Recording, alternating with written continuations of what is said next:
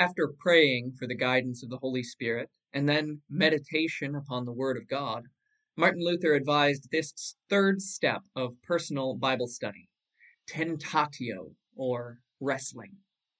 This is the touchstone, said Luther, for as soon as God's Word becomes known through you, the devil will afflict you, will make a real theologian of you.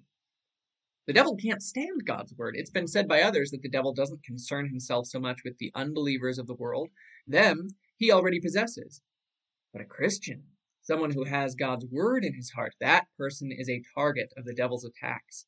And the stronger the root of God's word in a person's heart, the harder the beak of the devil tears at the plant. He brings his allies, the sinful world, and each man's own sinful flesh, to join in this spiritual tug of war. If you have God's word in your heart, don't expect to be at rest from the devil's attacks. Jesus asked his followers to bear their crosses. The cross is the persecution of the devil, the world, and the sinful flesh that comes upon those who have Christ in their heart. The devil seeks to kill Jesus wherever he is found, and if he lives in your heart, your heart will be under attack. Therefore, St. Peter wrote, Dear friends, do not be surprised by the fiery trial that is happening among you to test you, as if something strange were happening to you. Instead, rejoice whenever you are sharing in the sufferings of Christ, so that you may rejoice and be glad when his glory is revealed.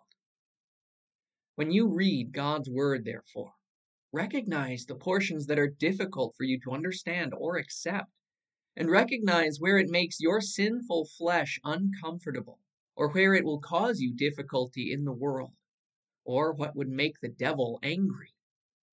And then see how God offers you his promise, and see how he gives you comfort and assurance of his love, forgiveness, and salvation.